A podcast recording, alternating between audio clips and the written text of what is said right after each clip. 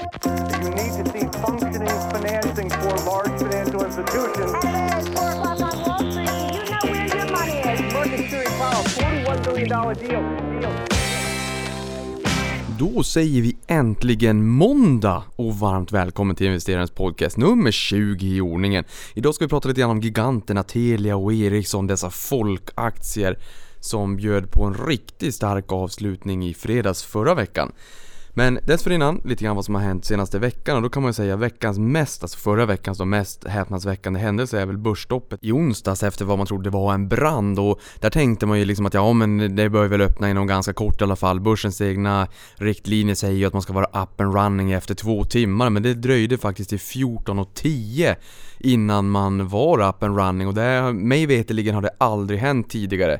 Jag fick ju George på Börsdata som tog dressinen upp till Stockholm där tidig morgon och poddade med mig. Så att det blev ju två timmars avsnitt om nyckeltal som kommer komma ut i mitten på den här veckan. Så att jag menar vi hade ju att göra ändå men Eh, under hela tiden egentligen som vi stod och poddade så insåg vi att börsen är ju stängd och som sagt det har aldrig hänt tidigare och jag tror att eh, Lauri Rosendahl, så börsens VD, var nog inte heller så nöjd. Det här får ju inte hända.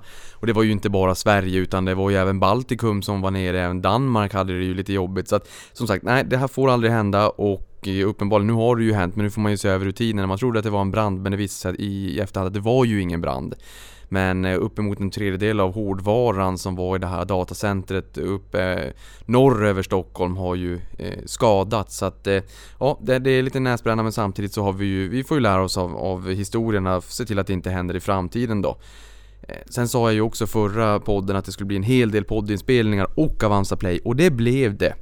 Eh, I Avanza Play har jag lagt upp en video med Anette Frumer, alltså VD på Beskab, där vi pratar lite om bostadsutvecklarna och utmaningarna och om det riktigt är så jäkligt som vad tidningslöpet säger. Jag menar, bostadsutvecklarna är ju ner ganska ordentligt, även ner 50% senaste året så att är det någon gång man ska köpa så kanske det är efter en nedgång men det, det säger ju inte att nedgången är slut för det. Kan ju fortsätta men där får vi i alla fall en timmes utsvävning höll jag på att säga, det är det ju inte riktigt men en timma där vi får lära känna Beskab som bolag då. Beskab står för beställd kvalitet om ni vill ha lite kuriosa också. Sen hade jag ju möjligheten att eh, podda med Grant Bowers från Silicon Valley. Han är ju en techförvaltare då från Franklin Templeton, sitter i Silicon Valley i USA. Eh, och var med också på de bolagsträffarna som vi fick åka på när jag var över i Silicon Valley då i november i fjol. Det var ju bland Tesla och Electronic Arts var han med på. Så det var kul när han kom över till Sverige. Lite mera svalare kanske än vad de har där i Amerikat. Men, men han kom hit och pratade både i, i Play och i podden då. Podden kommer att släppas inom ganska kort. Och sen hade jag även SBB Ehm, som fokuserar lite grann på samhällsfastigheter ungefär som Hemfosa. Så det är ju en hel del material den här veckan som kommer att släppas. Ehm, av den anledningen så kommer det här avsnittet vara lite kortare för att jag tror att jag har en, ungefär en fem timmar i pipeline. Ehm, så att, eh, lite kortare det här avsnittet då så att ni hinner med allihopa. Jag tänker att det här är kanske inte enda podden ni lyssnar på heller om man ska vara krass. Sen kan jag också säga att det är roligt att vi har varit utsedd till årets eh, aktieägare i investmentbolaget AB Spiltan som precis släppt sin årsredovisning så därför ärades jag med sidan 27 och sen så var det årets aktieägarinna då också på sidan 26. Och det här är ju ett roligt bolag som jag har varit aktieägare i sedan eh, 2013 och gått på stämman då varje år. Eh, och det, man ska, vad kan man säga? De vill ju göra det här lite grann av en folkfest och Per och Börjesson har ju varit med både i Prata Pengar-podden tidigare och även i Play då. Ehm, så att det här har varit ett roligt sällskap att följa med varje år. Hon är lite busig och hittar på med alla galna upptåg, inredandes på en kamel och allt vad det har varit historiskt då. Så att kul och eh, jag ser fram emot årsstämman den 20 maj i år då. Eh, och nu här när jag sitter och spelar in den här eh, podden så ser jag här på min dator att det kom upp en, en, ruta från Avast Security Line VPN som säger att min dator är inte skyddad, men det är den visst det. Eh, och det roliga här är att jag sa ju i en tidigare podd att Avast är på väg in till Londonbörsen och det här är en, en utsvävning men det var ju för att det precis kom in på min dator här nu då poppade upp. Ehm, är ju ett antivirusprogram som är kostnadsfritt men där man också kan betala för lite extra säkerhet och nu poppar det upp någon till ruta här från Avast. Eh, de har runt en halv miljard användare, ska in på Londonbörsen i maj om allting går vägen. Eh, och de säger sig vara nummer ett när det kommer till privatpersoner och internetsäkerhet. Och är det någonting som har en strukturell tillväxt så är det ju säkerhet. Och tyvärr cybercrime, de där två hänger ihop lite grann. Eh, men viktigast kanske är för bolag, för jag menar vi har ju Windows Essential som, om många har Windows som är också gratis alternativ. Men just bolagen är ju beroende så att säga av att datan är skyddad. Det har ingenting med Avast att göra förvisso. Eh, jag kanske sa det nyss, men det här förväntades då bli den största tech-noteringen i London någonsin.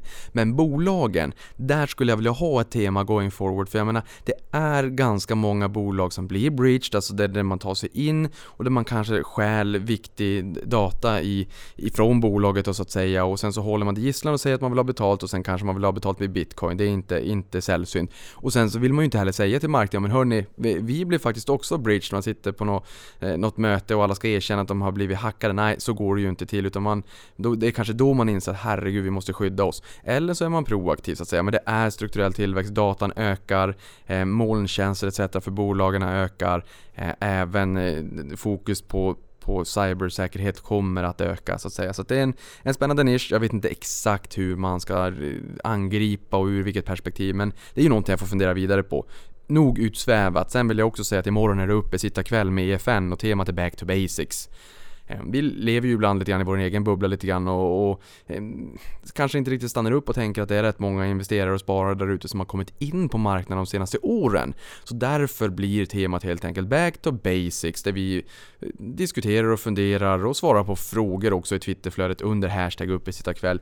Eh, så att in i flödet mellan klockan 20 och 22 imorgon tisdag eh, den 24 april då dagen innan löning och ställ dina frågor. Förhoppningsvis kanske man till och med även kan ringa in i studion. Jag hoppas det i alla fall, det hade varit lite kul.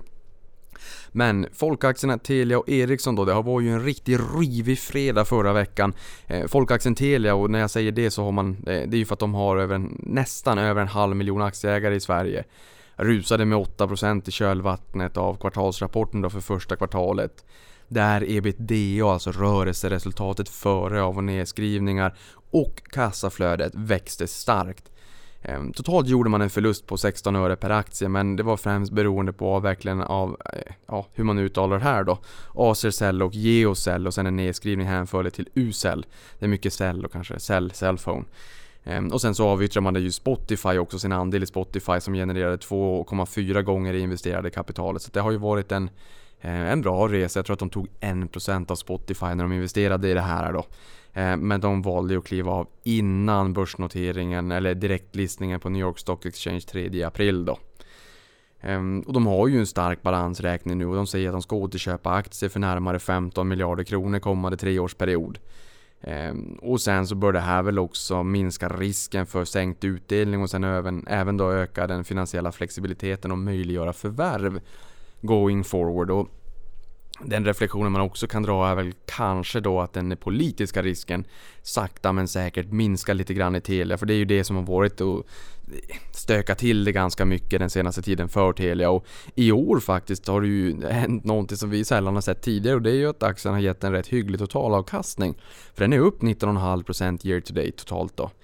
Ehm, för jag menar, här för något halvår sedan så, så hade inte den gett en positiv avkastning vare sig kursmässigt sen 13 juni 2000 när den kom in på börsen eller inklusive återinvesterad utdelning. Och då ska vi också komma ihåg att det här är ju en aktie som har haft senare, på senare år i alla fall en hög direktavkastning. Så inte ens med den inräknat så låg man på plus för hela året. Det var en period här för ett och ett halvt, två år sedan någonting när den var precis över och där stod det ju i tiden att nu Äntligen har den genererat en positiv avkastning men sen föll vi ner under det där igen. Nu vet inte jag exakt hur den, hur den har presterat eh, precis till dags datum när, när jag spelar in det här då men den ligger väl och balanserar kan jag tänka mig. Sen har vi ju folkaktie tvåan Ericsson och tvåan i den bemärkelsen att de har 433 000 aktieägare i Sverige då här när Euroclear släppte sin rapport över aktieägare i Sverige. Eh, och de överraskade ju positivt i samband med Q1 här då, för ni vet ju det är ju rapportsäsong, bolagen kommer ju med sina kvartalsrapporter. Och här gynnades man då, eller belönades snarare med en ursinnig kursrusning strax söder om 20% plus.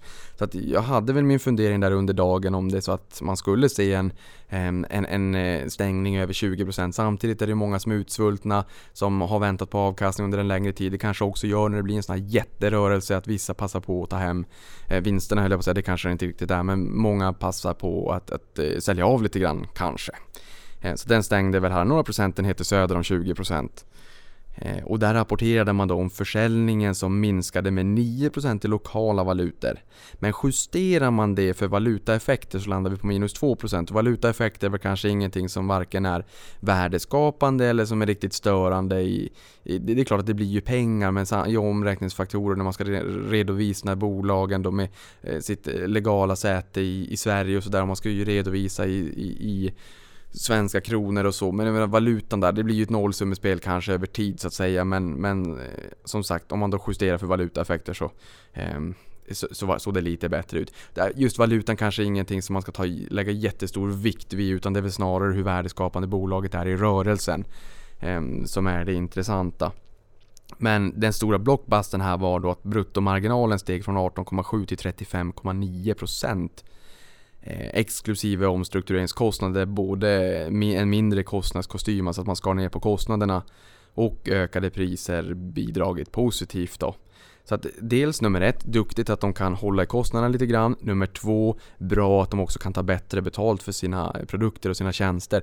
För det här är ju någonting som är lite utmanande för dem. Jag, vet, jag har sett lite kuriosa på Ericssons hemsida där man säger att globalt sett så 40% av den datan som färdas i, i datanäten, alltså inom citationstecken internet, är Ericssons produkter. Men man har inte varit duktig på att, att ta betalt för det här helt enkelt.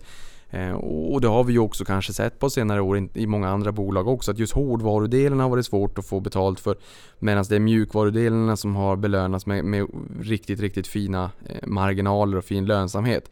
Så att vi får väl hoppas att det här bara fortsätter. Men Ericsson är ju en enorm skuta så att eh, man ska inte dra några större växlar på det här och inte extrapolera det här framåt. Men det blir intressant att följa och se om, för en supertanker tar tid att vända. Vi får helt enkelt se och vänta in några rapporter och se vad som händer. Eh, och här kan man ju också säga att bruttomarginalen, målet för den är att ligga i spannet på 37 till 39% år 2020 då. Men han sa ju också att man drog ner kostnadsmassan en del och, och en del av det är att personalstyrkan då minskade med 3000 personer i kvartalet. Och Ericsson är ju, har ju alltid varit en, en stor arbetsgivare i Sverige. Ehm, och, och, det är enormt många människor som jobbar på det här bolaget så att säga. Så att det, det, låter ju tråkigt att man drar ner på 3000 personer och det är det ju. Och det är ju inget roligt för dem heller men däremot så satt jag med en en eh, person från Ericsson på ett plan över till USA här för något halvår sedan och då eh, sa hon att, eh, för jag frågade lite grann om, om företagskulturen och, och, hur det påverkar när det är lite sämre tider. Ni vet ju att jag tycker att det är viktigt. Och då sa hon, nej men det är kanske inte så roligt och det är klart att det påverkar oss som jobbar men samtidigt så är vi lite hett villebråd också för andra bolag och konkurrenter så att säga. Så att de kommer nog inte att eh, rulla tummarna utan det är väl några andra konkurrenter som kanske är lite mer offensiva och behöver personal som helt enkelt tar över dem och välkomnar dem till nytt flagg helt enkelt. Synd för oss och synd för Sverige men, men så är det. Eh, och kassaflödet från rörelsen då i Ericsson var 1,6 miljarder jämfört med en minskning om 1,5 miljard i fjol. Så att kassaflödet piggade på sig och nettokassan ökade också jämfört med samma kvartal i fjol och uppgår nu till 35,6 miljarder. Eh, den låg på 28,3 miljarder i fjol. Så att kassaflödet är positivt och det är klart att det adderar ju på så att kassan stiger så att man har pengar också.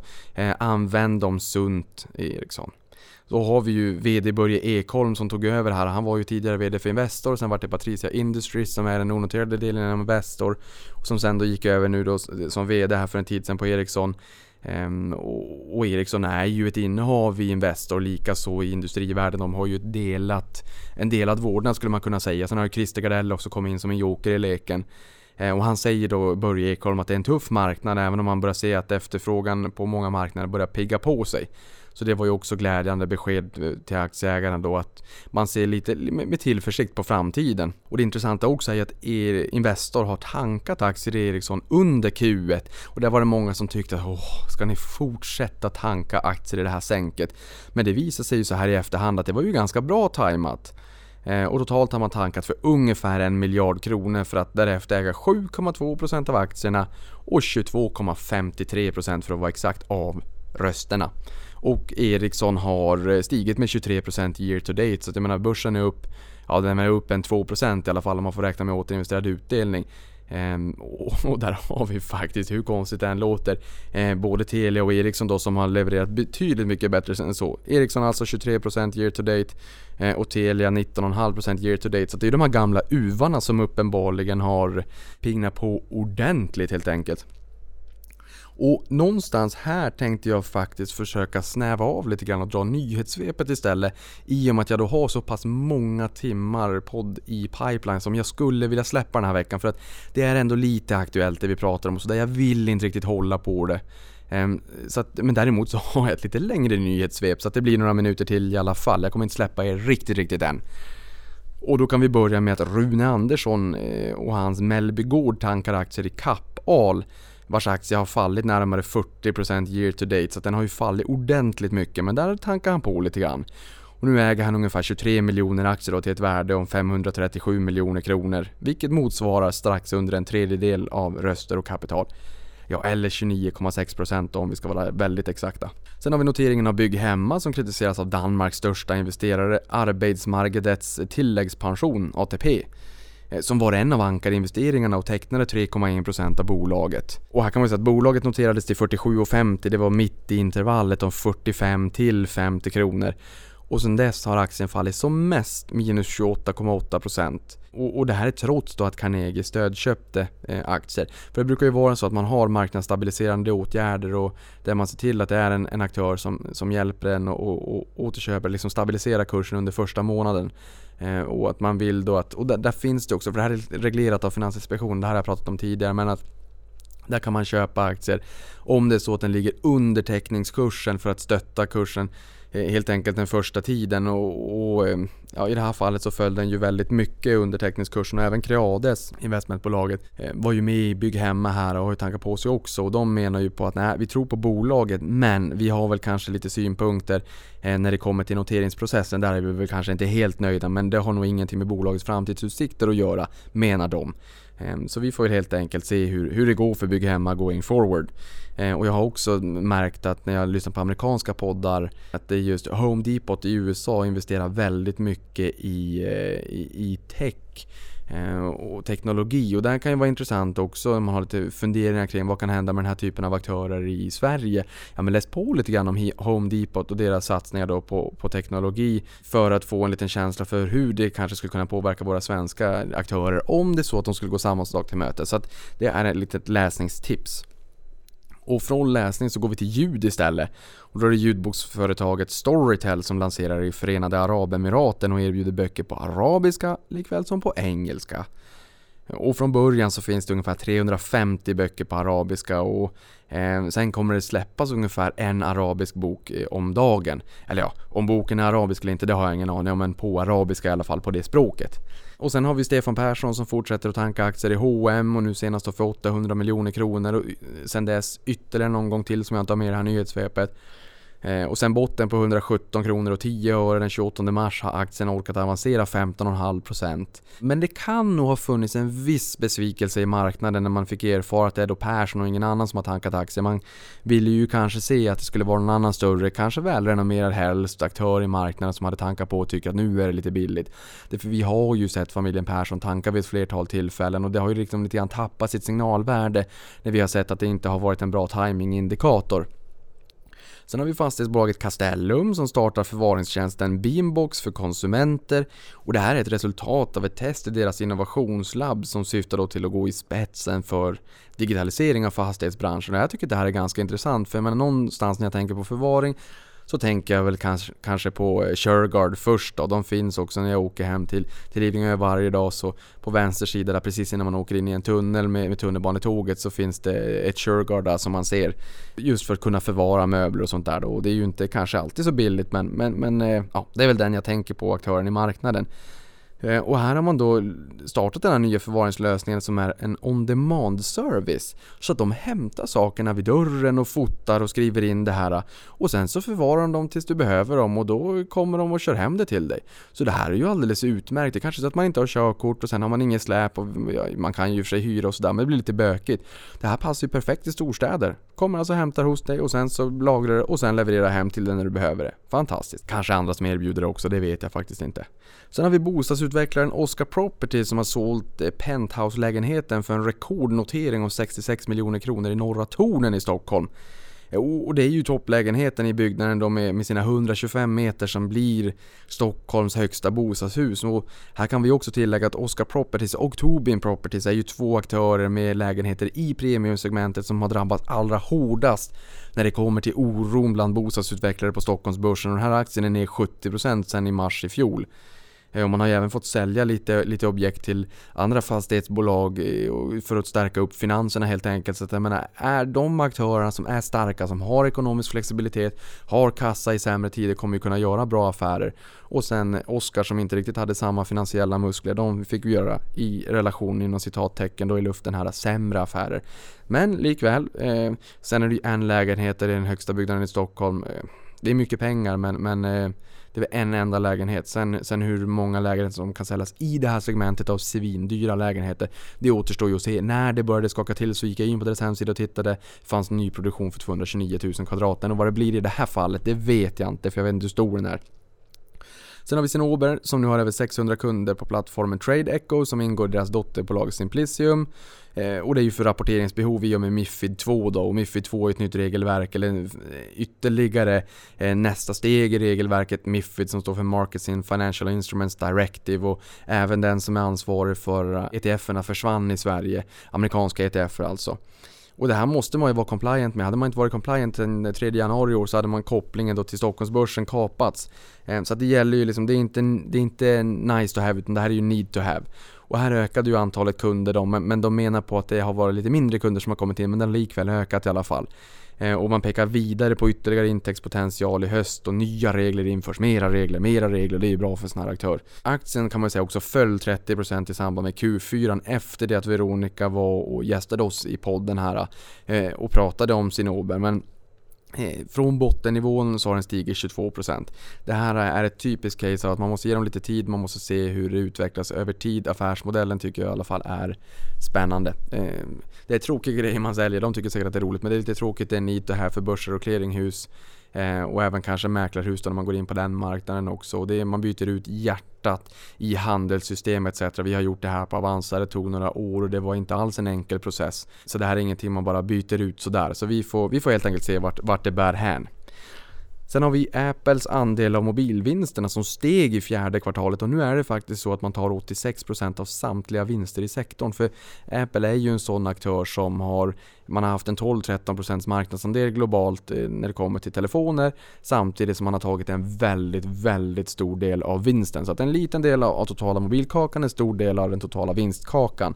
Och det här ökade ju en procentenhet ytterligare då i Q4 i förhållande till Q4 2016 enligt Counterpoint Research. Apple har sjunkit 2,11% year to date, stigit 16,5% year on year, alltså senaste året och handlas till en PE-multipel om 14,5 för innevarande år 2018 och 12,7 förväntat för 2019. Ja, ni märker ju, det är ju många nyheter, men vi, vi river igenom de här helt enkelt. Så har vi gamingbolaget Paradox som varnar för lägre marginaler på kort sikt. Och det beror på högre kvalitetskrav på spelen kombinerat kombinerat med en kraftig ökning av arbetsstyrkan i organisationen då. Och bolagets VD-ord för årsredovisningen 2017 berättar, att, berättar då avgående VD Fredrik Wester man enbart släppt en fullpristitel under året och det här är man ju inte nöjd med. Eh, men det här är ju eftersom att man då har tagit beslut om att förbättra produktkvaliteten på spelen. Eh, på lång sikt så tror han istället att det här kommer leda till en högre tillväxtkurva. Fredrik Wester är avgående, han går upp som arbetande styrelseordförande istället och Ebba Ljungerud hon börjar som VD i augusti och hon har suttit med i styrelsen en tid. Så det är väl inga jättestora skiften. Jag tror väl att Fredrik vill fokusera lite mer på de strategiska frågorna snarare än det här dagliga operationella. Även om han säkert kommer att vara operationell på daglig basis ändå lite grann kan jag tänka mig. Fingrarna i syltburken Fredrik. Aktien har stigit 37% year to date och 99% senaste året. 1% till senaste året så är det en, en, en dubblare. Eh, och sen har vi norska Tomra som har fått fart under galoscherna tack vare Storbritannien då som ska införa retursystem. Och nu planerar man en kinesisk expansion. Eh, och redan idag så har man 200 medarbetare i Kina men nu avser man att utöka den här satsningen. Och Ökad medelklass och globalt skifte till e-handel betyder större förpackningar och ökat behov av återvinning heter det. Eh, och här kan man säga att största ägaren är investmentbolaget Latour, alltså svenska investmentbolaget också där Jan Svensson även sitter med i styrelsen för eh, Tomra också. Ehm, och sen ska vi också påminna oss själva om att det inte bara retursystem, alltså pantburkar i butiken som de har utan de har ju även eh, sorteringsmaskiner både för inom gruvindustri och livsmedelsindustrin. Så att jag, jag skulle vilja säga Tomra Sorting Solutions, eller skriv Tomra och tomater på Youtube så ska ni få se en häftig video när den, när den sorterar ut små körsbärstomater, den sorterar bort de gröna och gula och sådär. Ni kommer bli ganska imponerade när ni ser den där videon. Eh, Youtube på Tomra Sorting Solutions så borde den komma upp. Ehm, och sen har vi Assa Abloy som utvecklar ett nytt digitalt lås som kan skruvas direkt på dörrens befintliga lås. Och det här riktar sig till lägenheter då som man kan öppna sen via appen eller i en fjärrkontroll eller fingeravtryck. Och de har en sån här produkt när det kommer till villor som heter Yale Doorman som lanseras 2011 och den går ju starkt. Eh, vi har en fantastisk tillväxt säger Kristoffer Wadman som är affärsutvecklingschef. Jag tror att här har man ju ett samarbete med Amazon också som man hoppas väldigt mycket på. Där man, eh, Amazon vill ju kunna komma in hemma hos dig och bara lämna paketen även om det är så att du inte är hemma. Och sen kan man då ha en liten övervakningskamera i appen och man ser när de går in och sen så när de lämnar och sen så går det inte att gå in igen så att säga. Det är en engångskod. För att det är ju en del paket som stjäls om det är så att man bara lägger dem på farstun eh, eller utanför dörren helt enkelt. Eh, och ni kanske kommer ihåg eh, Rickard Bråse på DI skrev för något år sedan här också om att 85% av marknaden i Sydkorea är digitaliserad. Den är ju långt ifrån så pass digitaliserad i Sverige. Vi står väl bara i, i, i sin linda när det kommer till den marknaden. Men det är väl det som är, det är, väl det som är framtiden. De flesta låsen är ju digitaliserade när det kommer till hotell. Kanske vi inte tänker på. Men på hotell är det ganska sällan man har en gammal traditionell nyckel. Sen har vi Netflix som har visat intresse för att förvärva biografkedjan Landmark Theaters men avstod på grund av prislappen. Men det faktum att de är intresserade av fysiska biosalonger vittnar om att lite kanske ett nytt kapitel i, i eh, bolagets historia. Eh, och det är ju ett ökat antal filmer och dokumentärer då som kanske kan borra lite grann för det här intresset. Och i år kommer de att släppa 80 egna filmer och de har även eh, lagt ytterligare fokus på att skapa ännu mer europeiskt innehåll såg jag också i terminalen här idag. Och sen sist men inte minst så vill jag avsluta om, eh, med att säga då att amerikanska Parker Hannifin har höjt utdelningen för sjätte andra året i rad. Eh, och kvartalsutdelningen höjs då 15% och det ger en direktavkastning på 1,7%. Här tänker jag sluta. Eh, och då tror ni, är, ni- är du sjuk? Funderar ni säkert. Nej det är jag inte, men det är så pass många timmar som kommer att komma ut den här veckan. Så att jag vill bara att ni hinner med också. Jag har själv en eh, 30 timmar podd i veckan för att hålla mig uppdaterad. Jag har oftast eh, lurarna i öronen, eller de här små, jag går inte med sådana här stora lurar, men- mindre i öronen så att säga, för att hålla mig uppdaterad. Eh, och jag vet att det kan vara lite utmanande ibland. Andra människor har sagt att det finns ett liv utanför börsen, det får stå för dem. Men i alla fall så... Eh, vi, vi, vi stoppar här så att ni hinner lyssna på de andra poddarna också. Jag säger stort tack för att ni lyssnar på det här och ha en riktigt, riktigt god och eh, problemfri börsvecka. Tack för mig!